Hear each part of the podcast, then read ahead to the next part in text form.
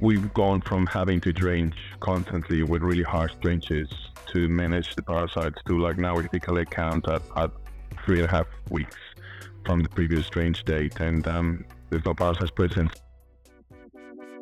New Zealand sheep and beef farmers rank resistance of parasites to drench as one of their major animal production challenges. We simply can't drench our way out of drench resistance.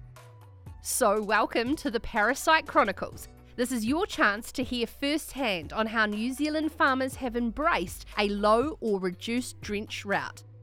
So make sure listening to this series is your action plan on being wiser to those worm burdens on farm.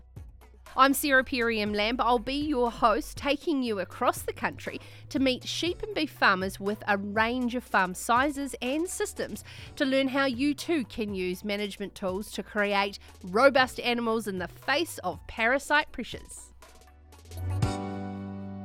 Well, on this episode of the Parasite Chronicles, we're heading to Taumarunui in the King Country to catch up with Carlos Segura, who is uh, managing at Manunui Station. Welcome, Carlos. The reason we're having a chat with you today on the Beef and Lamb Parasite Chronicles podcast is because I understand you've been working closely with Wormwise expert uh, Ginny Dodunski, and uh, just tell us a little bit about how you came to start working with Ginny and uh, when drench resistance really started to become a problem at Manunui. Yes, hi. Um, thank you for having me. Um, started working with Ginny about five years ago uh, when I took um, Manunui station over, and we had a really we discovered very fast that we had a really high uh, drench resistance. And um, while talking with Ginny, we discovered that the the product, the animal health treatment for the farm was ba- mainly based on how much product could be rammed down into our accounts rather than what the animals actually needed. So we changed practices with vets, and then when I started planning it with we realized that half the stuff that was on my animal health plan wasn't actually needed. And then uh, Ginny started um, drench resistance throughout the whole flock, and then we soon, soon, soon found out that we were we had resistance to multiple triples, and the only thing we could pretty much use was just um, the likes of Zolvix or Startect. So we started monitoring everything. Everything will be fecally counted prior to being drenched, and only and through our fecally count result, we would then decide what we would drench with and when. Prior to that, we would only just blanket drench us. So, for our audience, can you give us a little bit of context with regards to um, the scale and type of operation you're running? So Manunui station is 1700 effective hectare block, and we are mainly finishing block. So everything that is bred on farm, um, it's finished. Beef and cattle, about 40-60 ratio. We didn't have much problem with the cattle, but yeah, the sheep was a big a big issue with drench resistance. So, what were those, some of those telling signs when you really knew you started to have a problem to be able to reach out for help? Just the condition of the stock, the growth rates weren't there, and you know, just poor condition. Like it didn't matter how much uh, feed you threw at them, it was just they just looked off.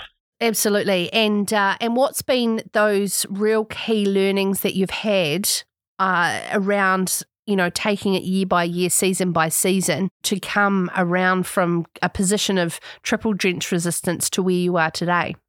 Well, the, the most important thing was to make sure that the decisions you were making were informed decisions, not just oh, we're at the 30 day mark, let's just stretch everything. And you didn't even really know what, what parasites were present um, and what was affecting them. So you were just throwing money and hoping for the best.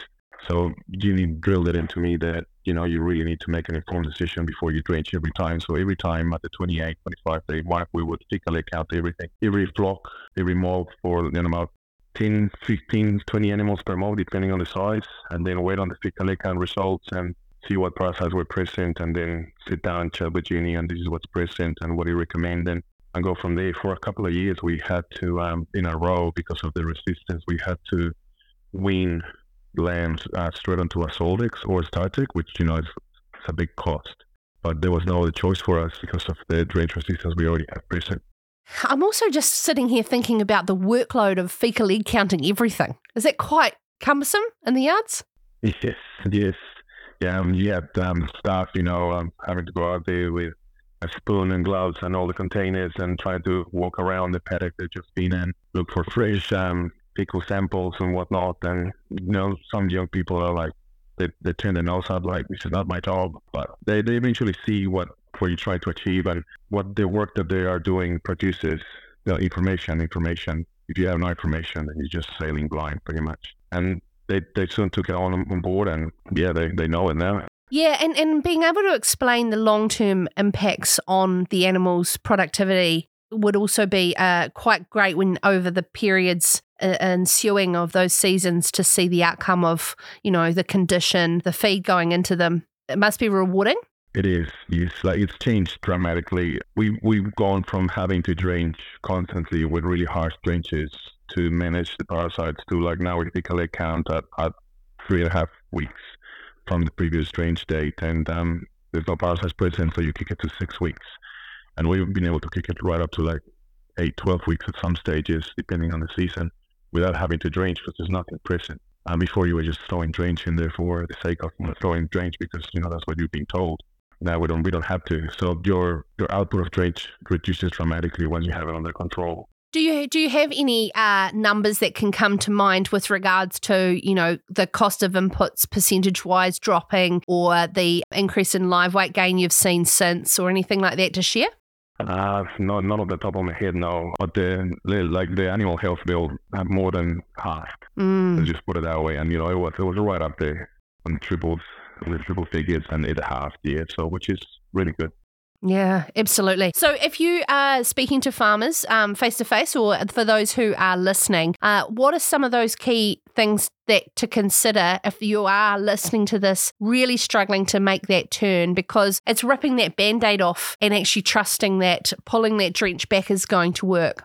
Yes, it, it is scary at first, but if you have your pretty much all your ducks lined up in a row, if you have the feed and the information behind you uh, to make an informed decision, then you know it's, it's pretty simple. Just trying to get out of that habit, you know, like we've been put into that habit of like every 30 days you have to drink, drink, drink to maximize production. And if you don't know what's inside them, then what are you doing? You just you're just being pretty much a sheep. You know, you're just following the flock. I try and be different and, and find out what works for you, pretty much. Thank you for that sheep pun, Carlos. That was fa- fabulous. Well done. But one, one burning question actually is around grazing management practices and having clean feed. Uh, any advice around changes you've made there? Yes. So another thing that um, I picked up from Jeannie, you know, grass grows grass. So the typical sheep and beef station, you know, it always looks like a golf course because you, know, you have to clean your pasture and whatnot. So we, we turned it upside down a bit and we, we go into really high um, covers and leave quite high covers on, on the way out as well. And the recovery period, period it's a lot shorter and the quality of the feed is maintained right through. So when we get to winter, we you know we have a really good